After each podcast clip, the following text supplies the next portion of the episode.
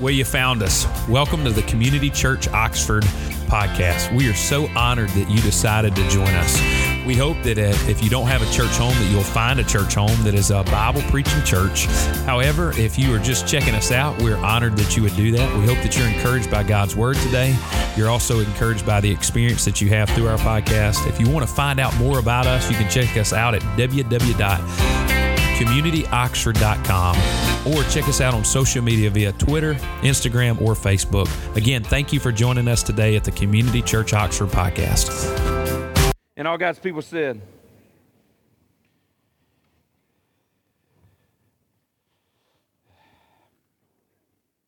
So I shared with you last week that I really struggle with commitment.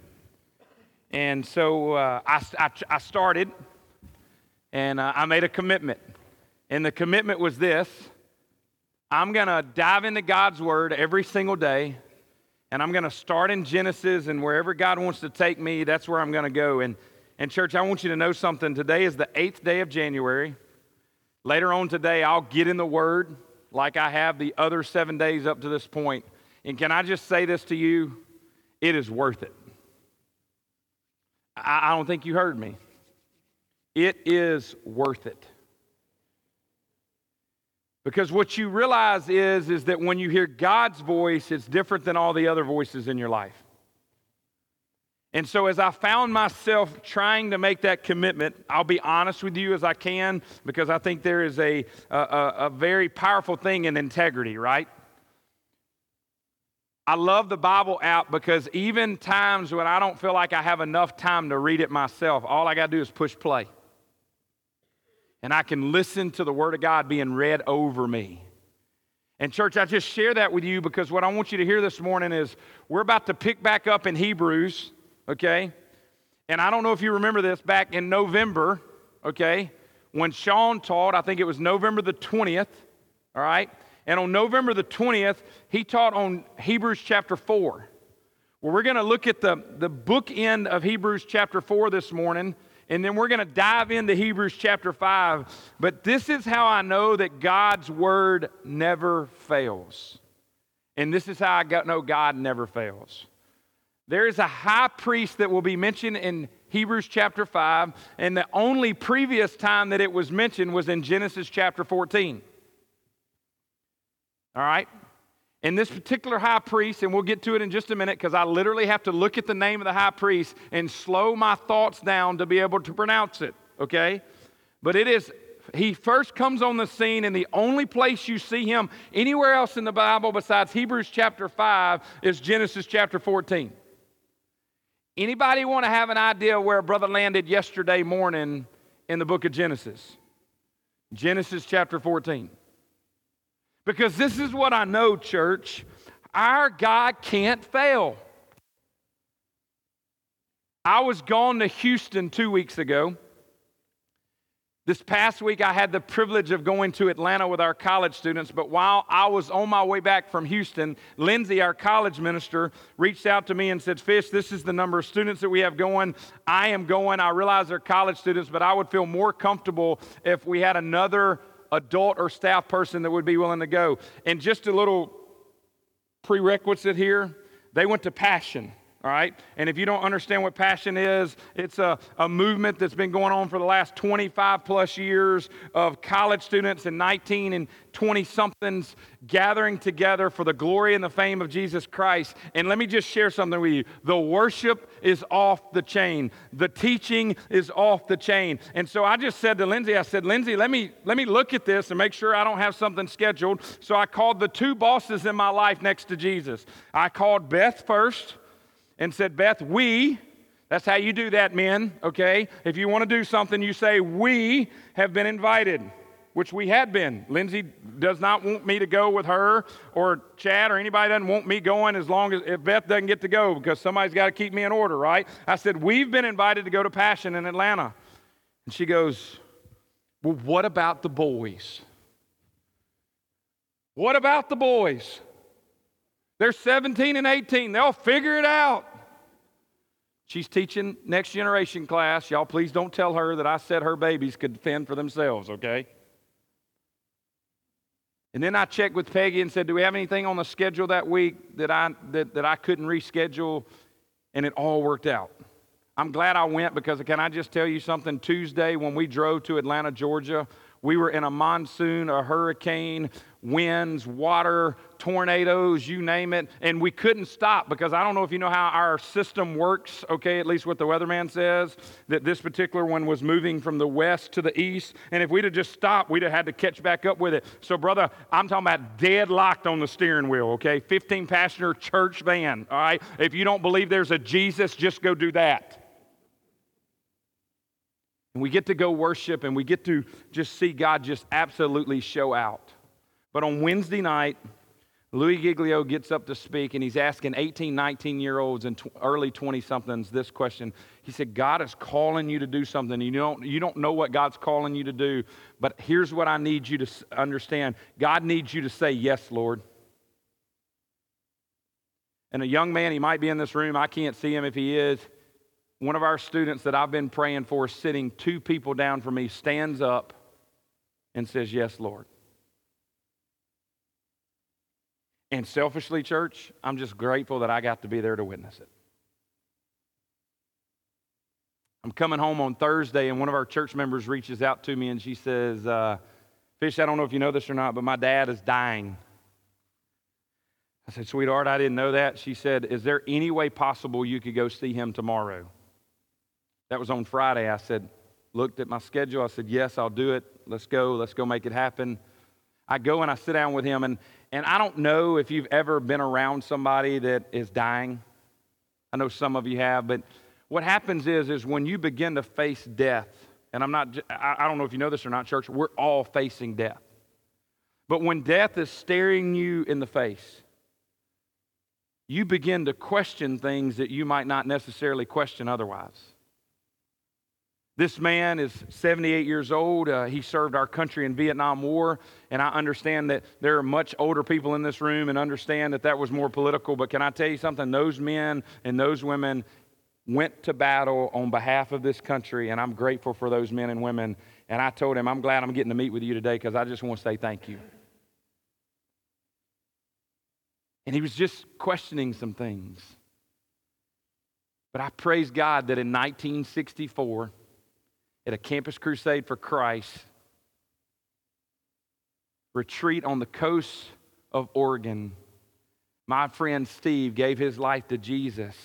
And that if God calls him home in the next day or the next hour or the next week or the next month, because of God's faithfulness, hear me, church, God will do it again in his life because of his commitment to Jesus in 1974 because he said yes, Lord, to Jesus Christ. You're saying, Fish, what does this have to do with Hebrews chapter 5? I'm glad you asked. Remember, we're not starting in Hebrews chapter 5. We're actually starting at the end of Hebrews chapter 4, not because Sean didn't do a phenomenal job on Hebrews chapter 4, but it's been about two months, okay? And I don't want you to forget this part of it because it introduces the beginning of chapter 5. So, Hebrews chapter 4, beginning in verse 14, listen to God's word. Since then, we have a great high priest who has passed through the heavens, Jesus, the Son of God. Let us hold fast our confession. For we do not have a high priest who is unable to sympathize with our weaknesses, but one who in every respect has been tempted as we are, yet without sin. Check this verse out, church. Let us then with confidence draw near to the throne of grace that we may receive mercy and find grace to help us or help in time of need. I want to stop there just for a second and I want you to think about this that too often, if you're like me, you pray and you don't understand what prayer is giving you the privilege and the opportunity to do as a follower of Jesus because of prayer, and I am convinced that the reason God gave us prayer is He wanted us to have access to the Father. And I don't know about you, but so often, church, I pray, and when I pray, I just throw up these things of empty confessions, these empty thoughts, because I am not convinced of what I'm actually saying to God. And if I am not convinced and I am not believing that God can actually do what I'm asking Him to do, what do you think God's going to do? Most likely, if we don't have faith for God to answer our prayers, He's probably not going to answer them. Some of you are like cringing right now. I'm not that dumb, church. If God wants to answer it in spite of our faith, God will answer it. Can I get an amen? But can I just challenge you? Believe in the one to whom you are praying and watch how God begins to show out in your prayer life by answering the confessions that you are making because you actually believe that He can do what you're asking Him to do. Now, I was not bragging when I said that I made it to the seventh day of my Bible devotion, okay? Because today is day eight. It is a Sunday. For most of you, that you think it's the only day of the week that I work, okay? And so therefore, I'm okay with that, but that's not 100% true. It might be partially true. But all I'm to tell you is, is this the wheels could fall off today, and I might fail in my Bible reading. But guess what? If I do fail, I will wake up tomorrow morning and I'll try it again because it is not necessarily about completing the plan. It is about getting alone with God in His Word because when you get alone in His Word, can I tell you something, church? Things happen. So the writer of Hebrews, and I'm, I'm, gonna just go ahead and throw my hat in, all right? I mean, I've already done this several times. I might as well go ahead and throw it again. There is no true definition or no true um, clear identity of who wrote Hebrews, okay? But I'm to throw my hat in on it and say that it most likely is Paul, all right? Just because of the way that he writes. Now, if you want to argue about that, I'm not in the business of arguing. I'm just saying that's my opinion. You know what God thinks about my opinion? He don't care.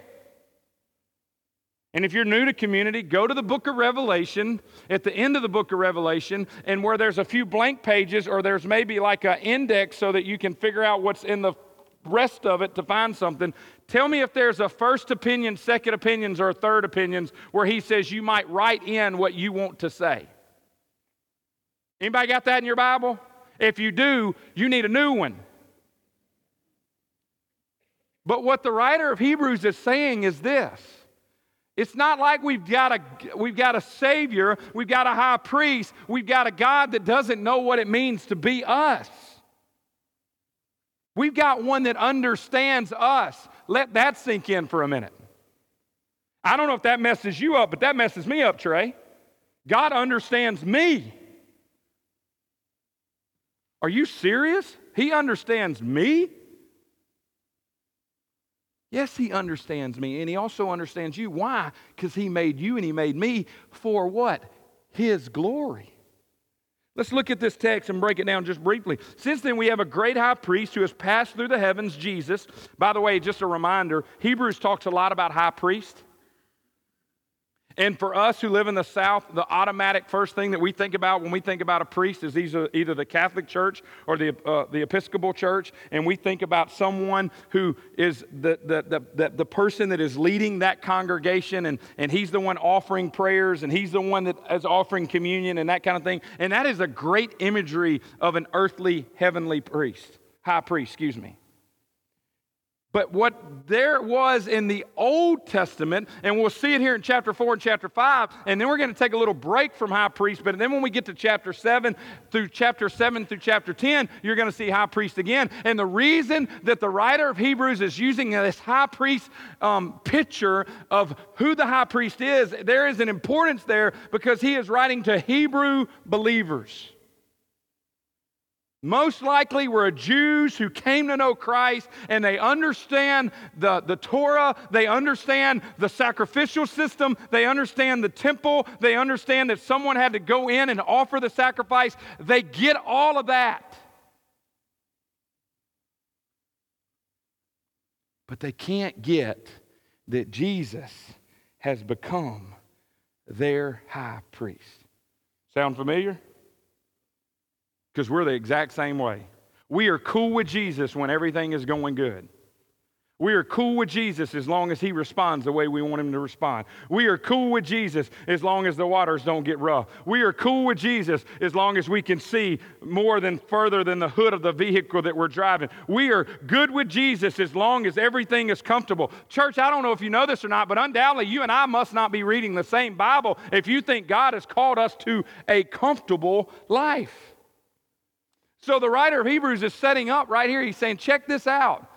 You don't have a high priest. You don't have a Savior. You don't have a Messiah that doesn't understand you. He understands you because, check this out, church. He stepped out of heaven, came down to earth to give us the model and the example of what it looks like to be Him.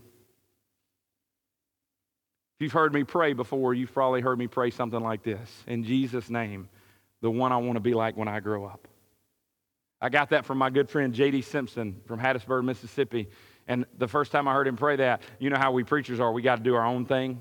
Like we got to have our own wording. We have got to, like we, we, we're trying to make a name for ourselves. I'm like, dude, I'm stealing that.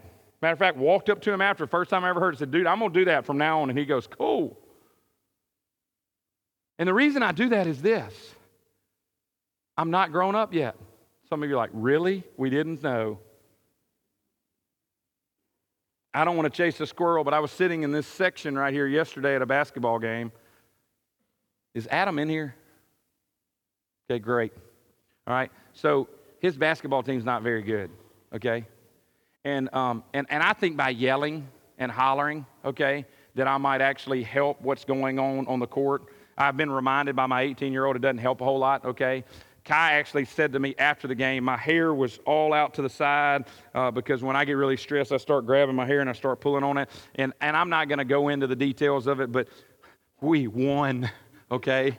and, and it, was, it was a cool thing for the players and for the coaches and, and, and because these kids have been so close. But there was a church member sitting in front of us with her daughter, and, and I don't know if the, if the other girl was her daughter as well. I think it was a friend of her daughter's friend. And I just leaned down before the game ever stopped, and I said, I pray that you will not judge me as your pastor uh, and how I cheer at this game. And, church, if you're visiting with us today, I don't want you to think that I'm yelling derogatory things at the opposing players or I'm telling the, the referee that he can't. Well, I might tell him that he has a visual issue, but, but the point that I'm making is, is that, that, that I just wanted to make sure that they knew that, that I was that, that, that it was going to be okay. And she turned around, the little girl turned around, and she was talking to my wife, and they were talking about the church clap song that they have learned on Wednesday night at, next, at Mission Kids. And, and, and she just simply looked at this little girl, Beth did, and said, He's loud, isn't he? And she said, No, ma'am, he's very loud. Church, I've realized it doesn't matter how loud my prayers are. It doesn't matter how loud I yell at God. God's only going to answer our prayers, and truly, un- we're only truly going to understand how prayer works if we'll just spend time talking to Him. But can I tell you some church, it's okay to yell at Him sometimes. Because I don't know if you've seen it or not, sometimes He yells back. But sometimes it's even okay to whisper. And the reason we can do that is the writer of Hebrews chapter 4 says, Since we have a great high priest who has passed through the heavens, Jesus, the Son of God, let us hold fast our confession. I go back to 1964 with my friend Steve. In 1964, you know what he did, church? He made a confession that Jesus Christ was Lord. But through his life, through serving in, in law enforcement and, and serving in a lot of different things, he saw some bad things. He said some bad things. He did some bad things. And he was just questioning, man, am I going to be okay? And I just simply looked at Mr. Steve and I said, Mr. Steve, I said, do you feel like you and Jesus are good? He said, I, felt, I have felt since 1964 on the coast of Oregon at the Campus Crusade for Life retreat that I am good with Jesus. I said, Mr. Steve, let me tell you something. Whenever it is, it might be today, it might be next week, it might be next month. I said, Mr. Steve, you might might outlive me. I said, but when Jesus comes and gets you, buddy, and he takes you by the hand, it will be because of your confession in Jesus that gets you in, not how you lived your life. Aren't you grateful for that today? But it goes on and says this. So let us hold fast our confession, for we do not have a high priest who is unable to sympathize with our weakness, but one who in every respect has been tempted as we are, yet without sin. Do you get that? That Jesus stepped out of heaven, came to earth, lived 33 years of his life to give us an example of how we're supposed to do it. But we'll listen to every other voice in our life but Jesus But we should be seeing Jesus as the model and the example of the one we want to be like when we grow up. Can I get an amen? I shouldn't have to ask for amen right there. Because he sympathized with us. He knows us. He understands our weakness. He was tempted in every way, but yet without sin. Look at verse 16. Let us then with confidence draw near to the throne of grace. It is not about your passion or your emotion that's in your prayers that determines if your prayers will be answered. It is in the fact, are you confident in that which you are asking, that the God in which you are asking it from can actually do what you are asking? It says, let us draw near to the throne of grace. I just love that imagery there in Hebrews. You know why? Because the throne of grace means we're drawing near to a throne, we're going to get what we don't deserve. But, church, every once in a while, when God does give us what we deserve, we automatically pout. And we poke our lip out and we get upset about it and we're mad about it and we're frustrated about it. Get over yourself, fish.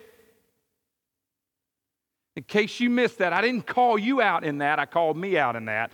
But as daddy used to say, and I didn't understand this, but I'm going to repeat it anyway if the shoe fit, fits, son, you might as well wear it. Some of you will figure that out about lunch this afternoon, or you won't. That we may receive mercy and find grace to help in time of need. Church, I don't know if there's ever been a 24 hour period day in my life that I didn't need help in my time of need because of my stupidity. But continue with me in Hebrews chapter 5, verse 1. This is so cool because so often we think Jesus appointed himself. Like, I don't know what goes on in heaven. All right, I understand there's this big throne room and there's these creatures and there's a whole lot going on, and we ain't got time to get into that right now, okay? But there's a whole lot of worship showing out up there. I don't think Jesus one day in the heavenly realm said, You know, there's no earth down. I mean, you've created earth. They, man, they, they have screwed it up. Won't you let me go down there? I'll fix it. And you know the reason we think that way, right? We'll be driving down the road, we'll see somebody doing something, or we'll be in church and we'll see how leadership's doing something, or we'll see somebody up here singing and we think we can do it better, or, or we'll see youth ministry or college ministry, or we'll see some church or this church doing this, or, or we'll talk about this politician, or we'll talk about this leader. And, and don't get me started on coaching, okay? Anybody can sit in a recliner at home and, and talk about uh, how to coach, or let's not even start about refereeing, okay? And, and look, my, my, my encouraging uh, uh, advice and encouragement to those refs is just to remind remind them that they're probably not getting paid enough, okay? But we all got an opinion, right? But what we see here in Hebrews chapter 5, verse 1 is this For every high priest chosen from among men is appointed to act on behalf of men in relation to God, to offer gifts and sacrifices for sins. The reason the writer of Hebrews is explaining this, he's saying, Check this out. You know what a high priest is supposed to do. He's got a job, he's got a responsibility, and he is to what? He is appointed to act on behalf of men in relation to God to offer gifts and sacrifices for sins. Look at verse 2. He can deal gently with them, he can deal gently with the ignorant and wayward, since he himself is beset with weakness. Beset is another word for failed. He understands what failure looks like because he is a failure. That is an earthly high priest. Look at verse 3. Because of this, he is obligated to offer a sacrifice for his own sins, just as he does for those of the people, just as he, is, as he does for those of the people. And no one takes this honor for himself, but only when called by God, just as Aaron was. And the reference there was Aaron was the first high priest. We don't have time to look at that, but wait, if you, if you remember when we went through this, the, the, the, the series on Exodus, you saw where Aaron was appointed as the first high priest. So also Christ did not exalt himself to be made a high priest, but was appointed by him who said to him, You are my son. Today I have begotten you. That is referenced in Psalm 110, verse 4. If you remember when we went through Psalms, we looked at that. And then, I mean, uh, excuse me, Psalm 2, verse 7. In just a second, we're going to see another one, verse 6, when it says, He says also to another place, You are a priest forever after the order of Melchizedek. That's that word, okay? So I misspoke. It was in Genesis chapter 14 is, and also in Psalm 110. But he's saying, he says also in another place, you are the priest forever after the order of Melchizedek. So in Psalm 92 or Psalm 2, verse 7, oh, by the way, three days ago, as I'm reading through my Bible plan, guess what was a part of my Bible plan? Psalm chapter 2. Can't make this stuff up. I'm too dumb to figure that out. God says, Watch this, son. I'll give it to you anyway. Some of you know exactly what I'm talking about. You just won't admit it. Pray for me, I'll pray for you. But he says, So also Christ did not exalt himself to be made a high priest, but was appointed by him who said to him, You are my son, today I've begotten you. Most theologians and most commentaries believe Psalm chapter 2, verse 7, as well as Psalm 110, verse 4, that goes on and says, As he also in another place, you are a priest forever after the order of Melchizedek. Here's what I want you to see here. Most theologians, and most commentaries believe that those two Psalms, 2 and 110, are this prediction of Christ to come. And I love it when people say the Old Testament do not, does not point to Jesus. You and I must not be reading the same exact Old Testament. Because you know, those books, those 39 books in the Old Testament have one agenda He is coming, He is coming, He is coming. Did you hear me? He is coming. But keep reading with me. Look at verse 6 or verse 7. In the days of his flesh, Jesus offered up prayers and supplications with loud cries and tears to him who was able to save him from death, and he was heard because of his reverence. You don't have time to look at this, but if you need a Bible reading for this afternoon, go read John chapter 17. It is called the high priestly prayer. Jesus knows that he is about to accomplish what he has been sent to do. He knows that he is about to die, but he simply says this Jesus, if, it, if, God, if there is any way possible, will you take this cup from me? And the word says that he literally wept Church, I don't know if you know this or not, but you need to go read John chapter 17 because Jesus is not only praying for the current disciples in the Bible time of the New Testament, guess what? But he's also praying for those. This is what the scripture says for those that will come after them. I don't know if you know this or not, but if you've had some cool people pray for you, just imagine Billy Graham prayed for you. That'd be kind of cool, right? Guy that I really like is a guy named Tony Evans. Like, it'd be really cool if I got to hang out with Tony Evans and he just prayed over me. That'd be really cool.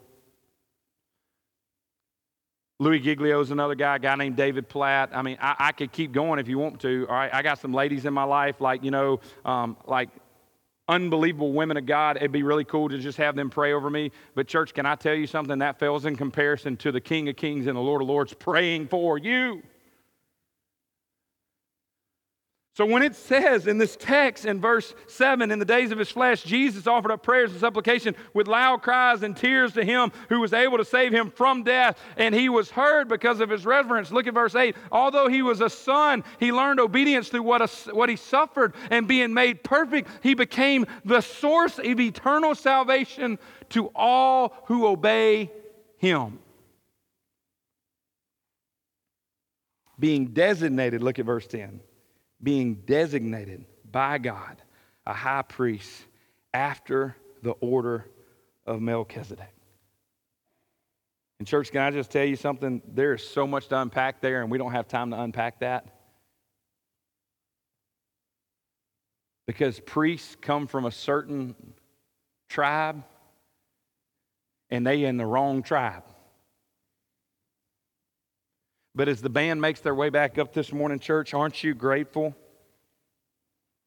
that when Jesus stepped out of heaven and he came down to earth and he stood in the gap as our high priest, it was no longer about the sacrifices that we would bring for our sins. The sacrifice himself came to bring the sacrifice for all sins. And how quickly, church, do we just skim over that? How quickly do we just look at that and go, well, that's kind of a big deal, isn't it? No, as I like to say around these parts, that is a big honking deal.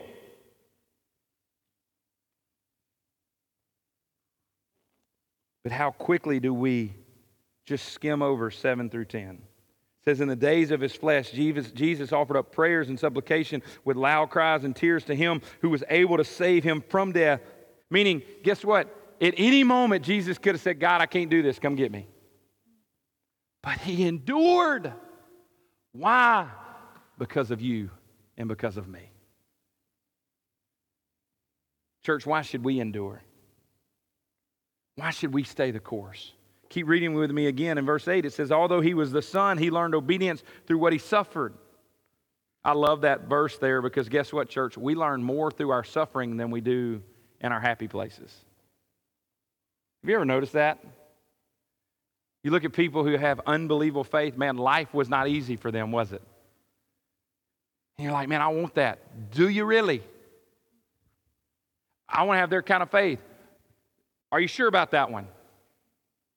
Because, church, when you suffer, can I share something with you? You realize that in your suffering, God is the one who provides what?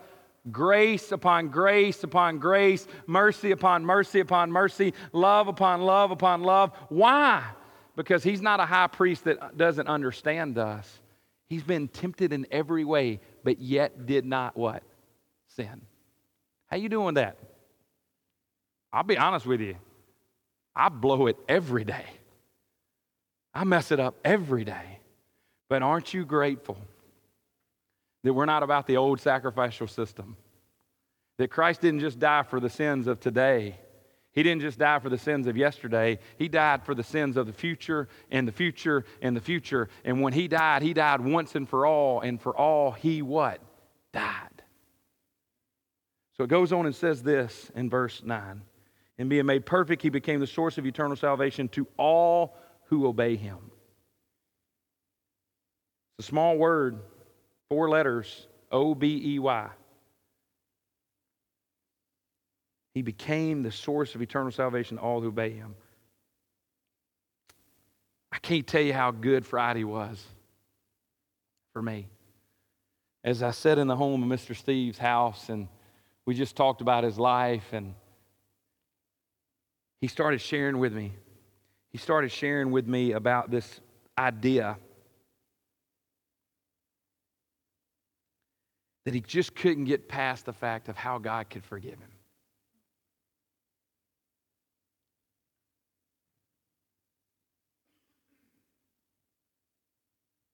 He said, Man, I know I gave my life to Jesus. He said, But I call myself Doubting Thomas today.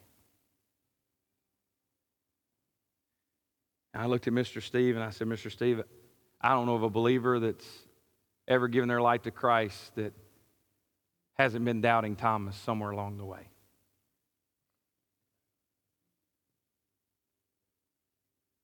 And I don't know who I learned this from big, but somebody taught me this several years back.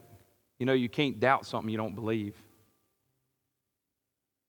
And I looked at Mr. Steve in the face and I just simply said, Brother, I'm glad you're doubting. Because in your doubt, you know what it does, church? It causes you to run to the source of that which you put your faith in. I don't know about you, but I'm tired of us just gathering. Because I don't know if you know this or not, if COVID taught us anything, you can gather in your house.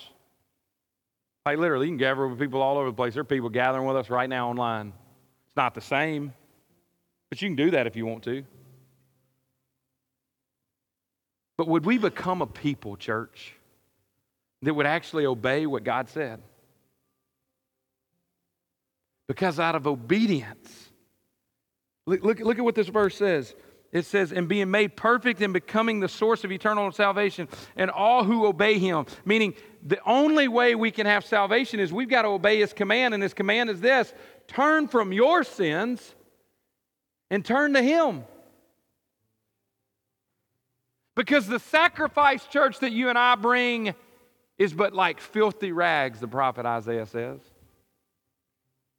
But the sacrifice that he brought, sacrifice that he brought, was perfect.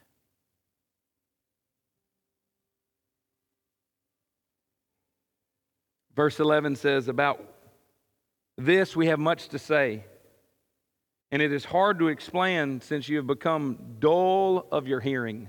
I literally wrote this in my Bible. I don't know who will get my Bible when I'm gone, but it says, This is hard teaching. About this, we have so much to say. It is hard to explain since you have become dull of hearing. For though by this time you ought to be teachers, writer Hebrews is saying to these people, he's saying, Look, as much as you've already been taught, there is no reason someone else should not have to teach you. By this point, you should become teachers. But, church, you know the reason that we don't become teachers, the reason we don't take what we've learned is because of fear. The writer of Hebrews goes on and says, For though by this time you ought to be teachers, you need someone to teach you again basic principles of the oracles of God. You need milk, not solid food.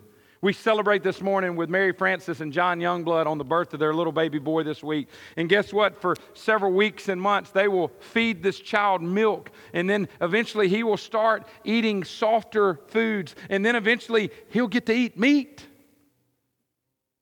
I don't know if you know this or not, and I'm picking on this little boy for a reason because when a man gets to eat meat, some of you like, I don't eat meat. I'll pray for you.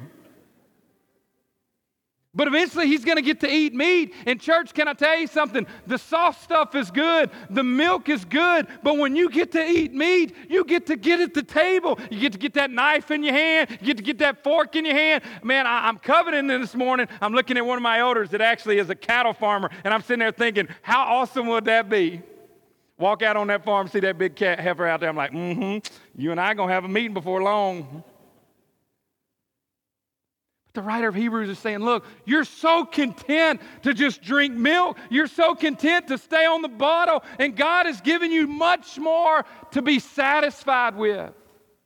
Churches, American believers, how dare we say, Man, I don't know enough. I don't have enough. You got the word. Here's what's crazy you got Google. Don't trust all that junk. You got YouTube of great teachers of sermons that we didn't even know this recorded. Just go search a few of them. And if you need some advice on where to search, man, there is such good teaching out there. But we are so content to just sit here and be babes in the faith instead of growing up and maturing. And what the writer of Hebrews is saying to the, Hebrew, the people that, that he's writing to, and the same thing he's saying to us today you've been called to something greater than milk. You've been, you've been, you've been invited to the feast. Come sit. There is a table prepared for you, there is a seat with your name on it. Come delight in the Lord because He delights in you. In closing this morning, I want us to look at Philippians chapter 2, and I realize I've preached over, but can I just share something with you? I don't care. If you need to go, go. Some of you are like, you're so mean. No, I'm not. I'm just blunt. You call it mean, I call it blunt. Philippians chapter 2, verse 1. Paul, not doing this on purpose, but in case you missed earlier what I said, I, look, I truly believe with all my heart, Paul wrote Hebrews. You're like, it doesn't say that. I get it doesn't say that. I can have my opinion. You don't have to like it. But Paul in Philippians chapter 2, verse 1 says this so if there's any encouragement in Christ, any comfort from love, any participation in the Spirit, any affliction, any affection, excuse me, and sympathy, complete my joy by being of the same mind, having the same love, being full accord and of one mind, doing nothing from selfish ambition or conceit, but in humility count others more significant than yourselves. Let each of you look not only to his own interest, but also the interest of others. Having, have this mind among yourselves, which is yours in Christ Jesus did you see that? Have this mind among yourselves, which is yours in Christ Jesus. That doesn't come without obedience. That does not come without you seeking Him. But look at verse 6. It says, Who, though he was in the form of God, did not count equality with God a thing to be grasped, but he emptied himself by taking the form of a servant, being born in the likeness of men, being found in human form. By the way, church, remember in Hebrews chapter 5, it says that a high priest doesn't choose himself, he's called by God. God called Jesus the same way he's calling you and I. He's asking us to humble humble ourselves. He's asking us to understand that He, Jesus, was the form of God, did not cons- count equality with God a thing to be grasped. But look at verse 7 but emptied himself by taking the form of a servant, being born in the likeness of men, being found in human form. He humbled himself by uh, becoming obedient to the point of death, even death on a cross. Therefore, God has highly exalted him and bestowed on him the name that is above every name, so that at the name of Jesus, every knee should bow in heaven and on earth and under the earth. And verse 11 says, And every tongue confess Jesus Christ is Lord to the glory of God the Father. Here's what I want you to see, church. You can either obey now or you can obey later. But it is with much wisdom and encouragement that I challenge you to obey today. Because if you have to obey later, Oh, you're going to bow and you're going to confess, but you will not experience eternal salvation if you have to bow and confess after death. And then look at these next verses, and then we're done. Therefore, my beloved, Paul says, as you've always obeyed, there's that word again, but now there's an ED on the end of it. Paul saying, Therefore, my beloved, as you've always obeyed, so now not only in my presence, but much more in my absence, work out your own salvation with fear and trembling. For it is God who works in you both to will and to work for his good pleasure. Do all things without grumbling or disputing. Good luck with that one. That you may be blameless and innocent children of God without blemish in the midst of a crooked and twisted generation, among whom you shine as lights in the world, holding fast to the word of life, so that the day of Christ I may be proud that I do not run in vain or labor in vain, even if I'm being poured out as a drink offering upon the sacrificial offering of our faith. I am glad to rejoice with you all. Likewise, you also should be glad and rejoice with me. So here's the imagery, and we're done. God had a plan, He had a system.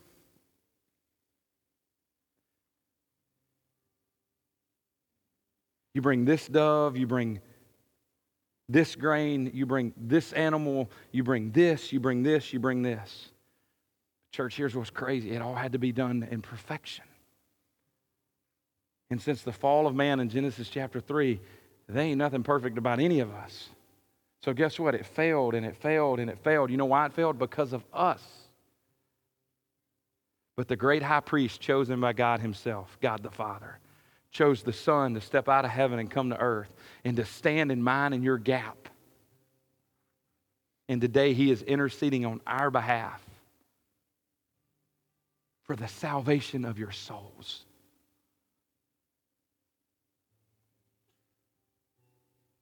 I want to ask you one question.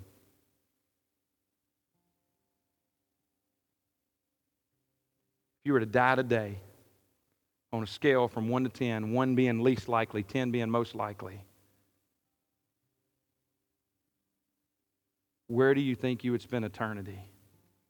How, how, how confident are you, excuse me, how confident are you on a scale to 1 to 10 that if you died today, you go to heaven?